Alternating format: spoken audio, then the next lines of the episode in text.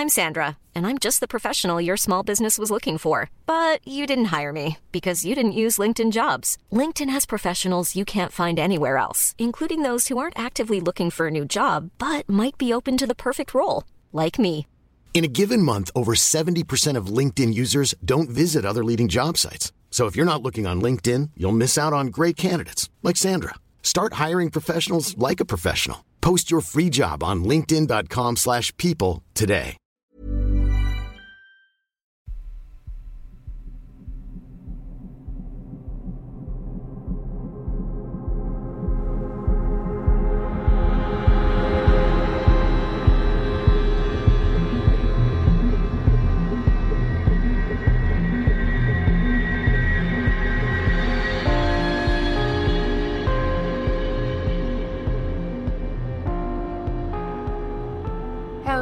Welcome to episode 141 of Real Life Ghost Stories. To kick things off this week, I need to thank our newest Patreon subscribers. I would like to thank Elena H., Amber Tennant Fry, Joe Beckensall, Pinay Flying High, Chantal Helberg, Hannah Barana, Brooke Leota, Monica Vandermeerway, Servani Ganti, Laura LaCour, Monica Mims, Louise, Kelowna Owens, Tiffany Funk, Angie and Heather, Chris Thompson, Caitlin Peterson, Kimmy Hinsman, Dawn Farrell, and Trish Tice. Thank you so much for subscribing to the Patreon. It is so appreciated, and I'm thankful for you every single day. And our review this week is not a film review, rather, it is a theatre review. And our review this week is 222 A Ghost Story. 222 A Ghost Story was released in 2021. It is currently running in the Noel Coward Theatre in London and it has a general score of around 4 stars. Jenny, played by Lily Allen, believes her new home is haunted, but her husband Sam isn't having any of it. They argue with their first dinner guests, old friend Lauren, and her new partner Ben. Can the dead really walk again? Belief and skepticism clash, but something feels strange and frightening. And that something is getting closer. So they're going to stay up until 222 and then they'll know. So, like I said, this is currently running in the Noel Coward Theatre in London, but because of its popularity, and it does seem to be really popular, I wouldn't be surprised if it had a national tour or if it had a US run, even. I was really desperate to see this play because it was written by Danny Robins. And if you've listened to the podcast for a while, you will know that I was obsessed with the Battersea Poltergeist. The Battersea Poltergeist was a podcast, or is a podcast rather. I would really suggest that you check it out if you haven't checked it out already. And it was written and hosted by Danny Robins. So he wrote 222 A Ghost Story, and because I'm kind of a big fan of his and the things that he does, I was really, really, really desperate to see it. So I'm going to, like I did with the Candyman review, I'm going to break this down into things that I liked and things that I not so liked. So this play really leaned into horror tropes. So Sam, the husband, was a really unlikable character. He was a total know it all. He was so determined to disbelieve his wife and to prove her wrong and to publicly prove her wrong to the point where he is scathing and quite patronizing towards the other characters. So you really dislike him. And I felt the whole way through that he was just, oh, I just was so, he annoyed me so much. But again, it was that classic horror movie dad kind of way where you just think, can you just fucking listen to your wife for five minutes? So that I think was a really, he was a really well written character in that regard because he was so unlikable. And then the antidote to Sam's unlikableness was the character Ben, who was played by Jake Wood. If you are a UK resident or an Irish listener, you probably know who Jake Wood is. He was he was an, an actor in EastEnders, which is a really popular soap opera in the UK and Ireland, and he his character was outstanding and his performance was outstanding. He played this salt of the earth builder from London who also just happened to be really into the paranormal in this hilarious way. And I always think with horror stories, horror movies, films, really dark stories, there needs to be some comic relief, and his character was just really funny, and I really enjoyed watching them. And each character throughout the performance at various points gave their own ghost story, something that had happened to them. And his story in particular, like literally gave me goosebumps. His performance of his story, I loved it. I loved it. I thought it was so good, really well told. And I liked that element of the play where you have four friends sitting around, conversation turns to ghosts, and then you end up telling ghost stories. So I really, really enjoyed that the last thing that really stood out for me as something really positive was the set.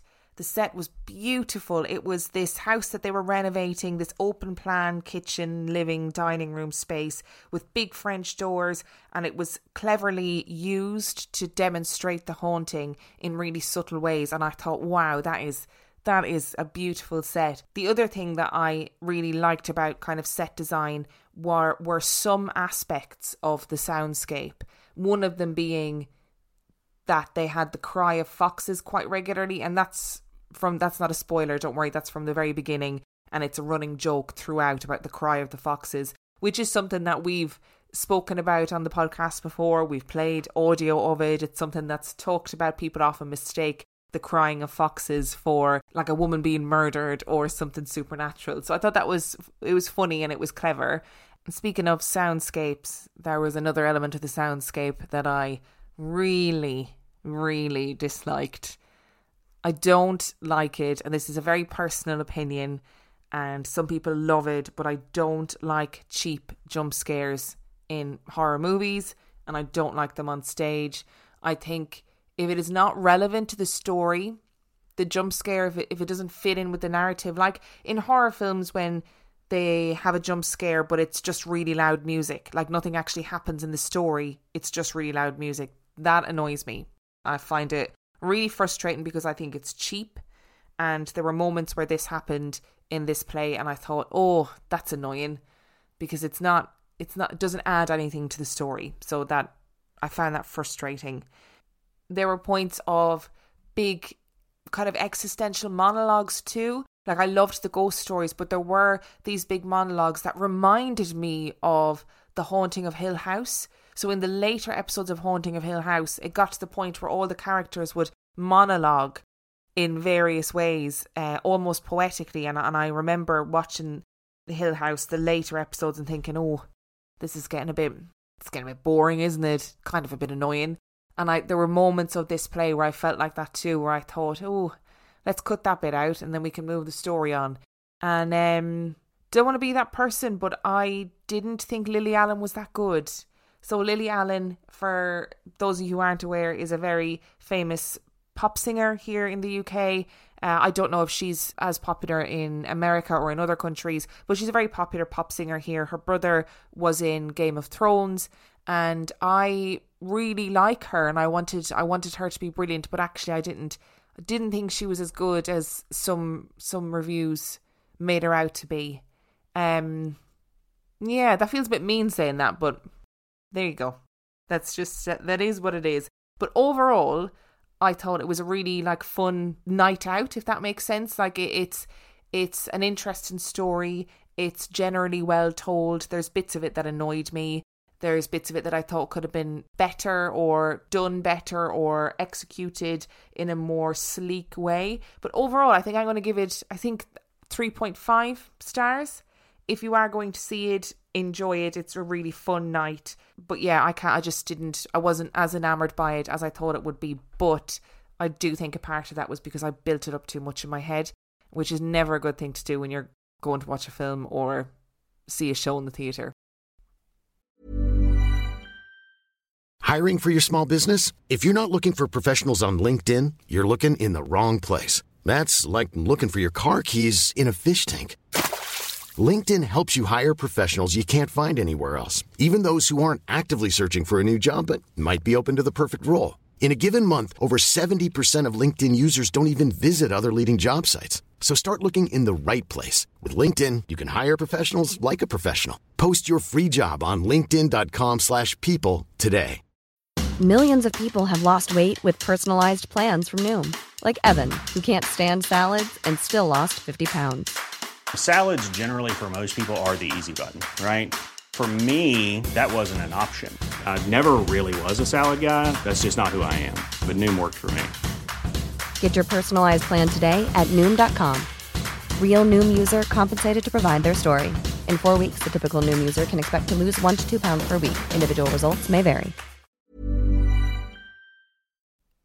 Which brings us to our story this week. I'm not going to give you any insight into what this week's story is going to be about, but as always, the links to all of my information is in the description of this episode. And let's get to it. The premise of 222, a ghost story, was about whether or not ghosts are real and whether or not we can prove their existence. If you look at any paranormal caught on camera type videos on YouTube, the comment section will be littered with people on both sides of the divide. People who are convinced that it's fake, and people who wholeheartedly accept that it's real. I'm on both sides, depending on the story. But it set me thinking about the legal system, and ghosts, and whether or not ghosts have ever appeared in court. Okay, bear with me on this one. I have two stories for you one from way back when, and one more modern, where ghosts were key components in serious court cases. The boy knocked on the door. There was no answer. He knocked again, hammering hard enough that the wood stung his knuckles. Still no answer. Mr. Shue would kill him if he didn't do as he asked so he sighed and rapped again. Mr. Shue was a blacksmith, and he scared the little boy. He had emerged from his forge, huge and soaked in sweat, and hollered at the boy to come here. He told the boy to go to his house and ask his wife Zona whether she wanted anything from the town. The boy was too afraid of Edward Shue to say no, and off he trotted to the Shue household, and now here he was, knocking incessantly on the door. There was still no answer, and the boy weighed up his options. He could open the door and risk the wrath of Zona Shue, or he could not complete his job and risk the wrath of Edward Shue. He definitely did not want to get on the wrong side of him, so he pushed open the door. Mrs. Shue? he called. Mr. Shue sent me. What happened next scarred the boy forever. His 11 year old brain couldn't quite comprehend what he was seeing. Mrs. Shue was lying still at the bottom of the stairs. She was flat on her back, her legs were straight out, and her left arm was positioned by her side. Her right arm was resting on her chest, and her head was turned to the left. Was she sleeping? Had she fainted? Mrs. Shue? He called nervously, louder this time and hoping to wake her up. He nudged her with his toe, and nothing. There was no movement, and the boy was gripped with the dawning realization that Zona Shue was very definitely dead. He backed out of the door and broke into a run as soon as he was outside. In his mind, there was only one place that he could go and that was straight to his mother, who quickly called the county doctor, Mr. George W. Knapp. Knapp arrived to the Shue household an hour later and was met at the door by the sound of sobbing. He followed the sounds and found Edward Shue lying over his wife's lifeless body. He had come home and found her at the bottom of the stairs and carried her tenderly up them. He stripped her body and washed her and dressed her in a beautiful dress with a stiff high collar and a veil over her face. He sat holding her body in his arms and weeping. She looked smaller now somehow, being held by his hulking frame. The doctor wasn't quite sure how to manage this man, wailing and weeping and refusing to let him touch his wife's body. Knapp did a cursory check and deemed that her cause of death was an everlasting faint a tragedy in a woman so young, 24 years old and in the prime of her life. He then, inexplicably, returned to the cause of death and changed it to childbirth, despite the fact that Zona wasn't pregnant and was not in the process of giving birth. But then, this was 1897, and oftentimes definite medical diagnoses were really just a stab in the dark. On January the 24th, 1897, Zona Shue, whose full name was Zona Elva Heaster Shue, was buried. Her husband wept and wept, holding her body right to the end, placing a sheet under her head to ensure that she was lying comfortably. But someone wasn't comfortable. Zona's mother, Jane Heaster, was suspicious. She felt in her bones that something was wrong. People died tragically and suddenly all the time, but she couldn't shake the feeling that this wasn't a tragedy, that it was murder. She had never liked Edward Shue. Zona had been besotted by him from the moment she laid eyes on him. He arrived into town, a striking, muscular figure, and set up shop as a blacksmith. He worked hard and made good money, and they had a whirlwind romance and were quickly wed. Jane had watched Edward grieving her daughter, and in some ways she scolded herself for being so darkly cynical. He was devastated, clearly, and she was bitter about the death of her daughter. Just before the casket was closed, Jane took the sheet from under her daughter's head in order to give it back to Edward. He refused to take it, and she understood that. It was too difficult for him. So she decided to bring it home and wash it, ready for when he would want it back. When she was home and mulling over the horror of the events of the last few days, Jane boiled water in a big pot to wash the sheets. She allowed the water to cool a bit before plunging the sheets in and scrubbing between her hands. She thought about her daughter, how much life she had left to lead, and tears poured down her cheeks. She sniffed and rubbed her cheeks with the back of her hand, and as she lowered her hand, she gasped and stumbled backwards away from the pot. Her hand was covered in hot, sticky blood, thick and dark red and dripping down her wrist. Was she cut? Was it a nosebleed? No. It was none of those things. It was the sheet. The water had been freshly boiled and clear, and the sheet had been white when she began but now the pot was filled with what looked like blood. She scrambled back to the pot and looked inside. The blood was thick and congealing. She took a deep breath and closed her eyes, plunging her hands into the blood to retrieve the sheets. And when she opened them, she was met with the sparkling white of the now cleaned sheets. She turned them over and over in her hands, water dripping onto her wooden floor. She looked back at the pot, and it was clear again. And Jane sat, in a crumpled heap, cradling the sodden sheets in tears. That night, Jane sat on the edge of her bed and she prayed. She prayed for respite. But a tiny little voice also prayed for answers. Was the grief consuming her? Or was someone trying to send her a message? Nothing happened, and Jane continued to pray. One night, four weeks later, while in the deepest of sleeps, Jane's brain became flooded with a light. She saw her whole bedroom filled with a brilliant brightness, and then a shape began to manifest itself. It was her daughter. She floated above the floor, and her head flopped unnaturally to one side. She told her mother in detail about how Edward was a violent man, and that he had strangled her when he learned that there was no meat for his dinner. She told her mother what dress she was wearing when she was murdered. She told her mother exactly what injuries she had and where. She finished her tale by turning her head all the way around on her shoulders and Jane woke bolt upright, screaming and crying. She did not immediately think that she had been visited by the ghost of her daughter, but the dream coupled with the phantom blood had unnerved her. The next night she had the dream again, and again the following night. In all, she had the dream four times in a row, and she woke up realizing that in order to get peace, she needed to speak to someone.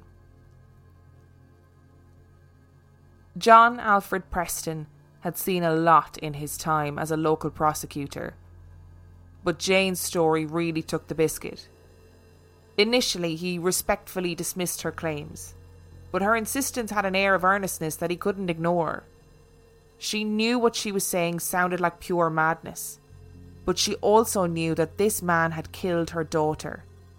Why was the cause of death written down as childbirth? Why did Edward not allow anyone to touch the body? Why the high collar dress? He had wrapped her head in a scarf prior to her burial. What was he hiding? Whatever she said, she managed to convince Preston to at least speak to Knapp, the county doctor. On interviewing Knapp, Preston realised that he had not done a proper autopsy and that the intricacies of the case pointed to something suspicious. Her body was exhumed, and just like Jane said, she had been strangled and her neck was broken. Edward Shue was arrested, and as it happens, Edward Shue was not his name. His name was Erasmus, and he had a history of violence against women. Zona had been his third wife, and his second wife had also died suddenly. He was imprisoned and died in jail in 1900. Today, in Greenbrier County, a historical marker still stands at the cemetery where Zona is buried. It reads Interred in nearby cemetery is Zona Heaster Shue. Her death in 1897 was presumed natural until her spirit appeared to her mother to describe how she was killed by her husband Edward. Autopsy on the exhumed body verified the apparition's account. Edward, found guilty of murder, was sentenced to the state prison. Only known case in which testimony from a ghost helped convict a murderer. Now, that's not strictly speaking true. The events absolutely happened as they were laid out in this story. However, there's obviously no proof that her mother had those dreams, and if she did have those dreams, they likely were created by her subconscious, recognizing that something was awry. The mother did extensive interviews with newspapers at the time, which are available to read, the links in the description, but either way, her insistence prompted the case to be re examined, and subsequently justice was served to her killer. And this story prompted a little digging about the law and ghosts. And if you're a law student or were a law student, you will probably be aware of the Stambovsky versus Ackley case. A case which shows that the idea of ghosts in the courtroom is not as outdated as you might think. Helen Ackley moved to 1 LaVeta Place in the early 1960s. The house was beautiful, an imposing Victorian structure that had plenty of room for her and her husband George, their children, and their grandchildren to live comfortably in. It sat at the end of a quiet cul de sac in Nyack Village in New York, and it was the perfect antidote to the big city. As with all of our haunted house stories, it started with footsteps. Heeled boots would click clack up and down the hall at night time, and Helen would hear it during the day when she was downstairs. It was a woman's footsteps, purposeful and brusque, stomping down the hallway, seemingly stopping at each bedroom. At first, she believed that it was the pipes, or perhaps it was creaky floorboards. But when the children and grandchildren asked her wide eyed if she could hear them too, there was no denying their existence. The events in the house were ferocious, but the Ackleys somehow lived in harmony with the spirits. The children would wake in the morning to their beds shaking violently. Their daughter Cynthia became so accustomed to this that on the first night of spring break she said aloud to the house, It's spring break, and I don't have school tomorrow. Please don't shake my bed and wake me up. And whatever was in the house didn't. She woke in the morning of her own volition, without any outside interference. It wasn't long before the entities in the house began to physically make themselves known. One day, Helen was busy painting a room and was standing on a stepladder concentrating hard. She was suddenly overcome with the feeling that she was being watched. She felt that prickling sensation on the back of her neck and turned expecting to see one of the children in the doorway watching her. Instead, she was faced with a man who she had never seen before. She gripped the stepladder to steady herself. The man was sitting mid-air, seemingly floating, and he was rocking gently back and forth. He was undoubtedly watching her and surveying the work that she was doing. Without really knowing what else to do or say, she asked him whether he liked the colour scheme. And he nodded his head in approval, and in the blink of an eye, he was gone. A woman was seen regularly waltzing around the house, and Helen believed it was the same woman whose footsteps were heard stomping around upstairs. Helen's son, on leaving the basement one day, came eye to eye with a soldier. Helen was interviewed by both National Geographic and Reader's Digest, where she told her tale of living with what she believed were three separate entities. Her son in law wrote a post on ktransit.com where he outlined his own experiences at the house. His post reads as follows This story deals with the house that my wife Cynthia spent her teenage years in. The house situated on the Hudson River at the bottom of a dead end street. It was, or is, a 5,000 square foot Victorian house with three levels plus a full basement and an attic. Cynthia's parents, Helen and George Ackley, bought the house in the late 1960s. At the time, the big Victorian sat vacant and was in disrepair. Neighbour kids told them as they moved in that the house was haunted. It wasn't until later that the Ackleys found the truth. The ghosts and the Ackleys lived at peace with each other. There was never an intentional scare to any of the Ackleys or their visitors. Nyack sits approximately 20 miles north of New York City on the west bank of the Hudson. Many people of the area know about the haunting of this house. As a matter of fact, the Hudson Valley is known for many haunted places. Just straight across the river lays Tarrytown, just outside of Tarrytown is the legendary Sleepy Hollow. This was made famous by the Washington Irving's Halloween tale of the legend of Sleepy Hollow. Many of Irving's tales are based on legends of the lower Hudson Valley. The legend of the Nyack House made print in the Reader's Digest by an article submitted by Helen Ackley herself in the May 1977 edition. She told of various instances about the ghosts making their presence known to the family. Here are a few tales. One ghost would wake my wife up for school every morning by shaking her bed. A few of the grandchildren received gifts from the ghost in the form of baby rings. All of a sudden, they just appeared. My wife received a gift of small silver sugar tongs. My wife's eldest brother's wife received coins. While painting the living room, Helen saw one of the ghosts looking in approval of the colour.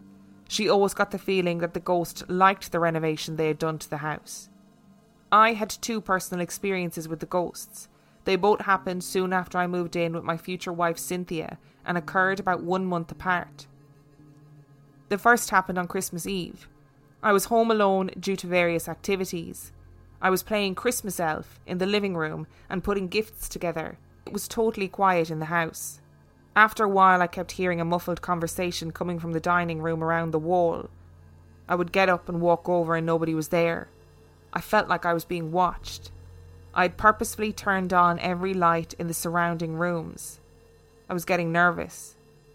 Then my future brother in law suddenly pounded on the door, making me jump out of my skin, and the talking stopped.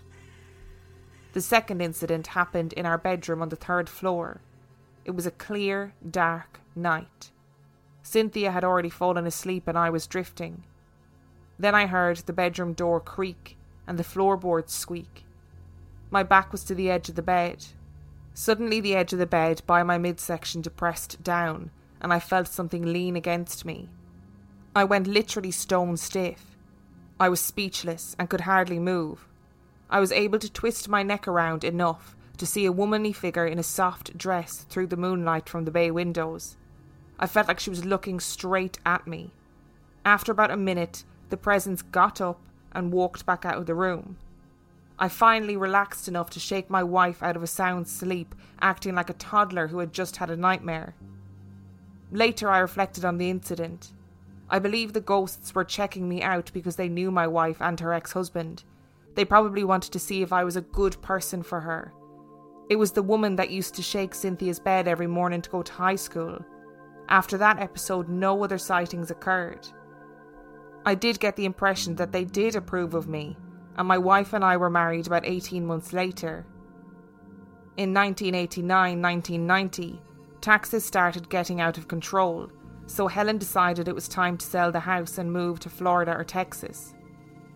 And this led to a big court case. And this is where this story gets really interesting the court case. One LaVeta place was declared legally haunted in 1991. Let me explain. After running into some tax issues, Helen Ackley decided to sell the house. Jeffrey and Patrice Stambovsky paid Helen Ackley a down payment of $32,500 to secure the purchase of the house. The Stambovskys were allegedly unaware of the reputation of the house until an architect happened to say, Oh, you're buying the haunted house. Jeffrey Stambovsky was not afraid of the prospect of ghosts. More so, the reputation of the house bothered him. The house had been featured in National Geographic and Reader's Digest. It was a stop on a haunted homes tour of Nyack, and allegedly ghost hunters travelled for miles to visit and were often found snooping around the garden. Stambovsky decided that he no longer wished to buy the house, as it was sold without disclosing its haunted nature, but Helen refused to budge, and as a result, it went to court, with Stambovsky stating that, and I quote, they were victims of ectoplasmic fraud. They lost the first round in court, with the judge citing the caveat emptor doctrine, which simply means let the buyer beware, i.e., the buyer has a certain responsibility to uncover potential flaws in the house. Undeterred, the Stambovskys appealed, and in a landmark case, Justice Israel Rubin ruled that because Helen Ackley had discussed the haunting with two national publications and it had been widely discussed with neighbours and the realtor, to her knowledge, the house was haunted, and therefore, in this case, it was legally haunted. Whether the source of the spectral apparitions seen by defendant seller are parapsychic or psychogenic, Justice Rubin wrote, having reported their presence in both a national publication and the local press, defendant is estopped to deny their existence, and as a matter of law, this house is haunted. This judge ruled in favour of Stambovsky, and Stambovsky got his deposit back, but was awarded no damages for the case. The best thing about this case, however, aside from the sheer ridiculousness of it all, is the closing statement of Justice Rubin. If you're in the habit of playing drinking games, I would suggest that you take a shot for every paranormal pun that you hear. A very practical problem arises with respect to the discovery of a paranormal phenomenon. Who you gonna call? As a title song to the movie Ghostbusters asks. Applying the strict rule of caveat emptor to a contract involving a house possessed by poltergeists conjures up visions of a psychic or a medium routinely accompanying the structural engineers and Terminix man on an inspection of every home subject to a contract of sale. In the interest of avoiding such untenable consequences, the notion that a haunting is a condition which can and should be ascertained upon reasonable inspection of the premises is a hobgoblin which should be exorcised from the body of legal precedent and laid quietly to rest. So that's it. A legally haunted house. If you're interested, the number of people who want to buy the house skyrocketed after the publicity, and it was sold relatively easily. The subsequent residents never reported any supernatural activity in the home since. Thank you so much for listening to today's episode. If you know of any other haunted cases that were played out in court, please do let me know. And not the devil made me do a case because I just no, just no. But if you know of any other cases, please do send them my way. I'd love to read about them because I think it's really fascinating.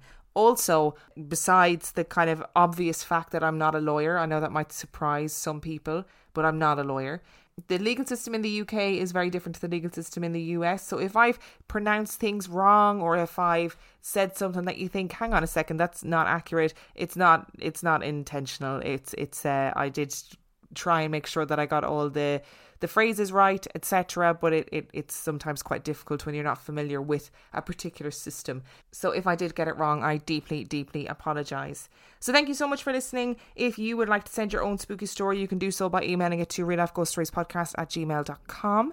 You can also find out everything you need to know about us on real life ghost stories podcast.com. And on that note, we shall see you next week.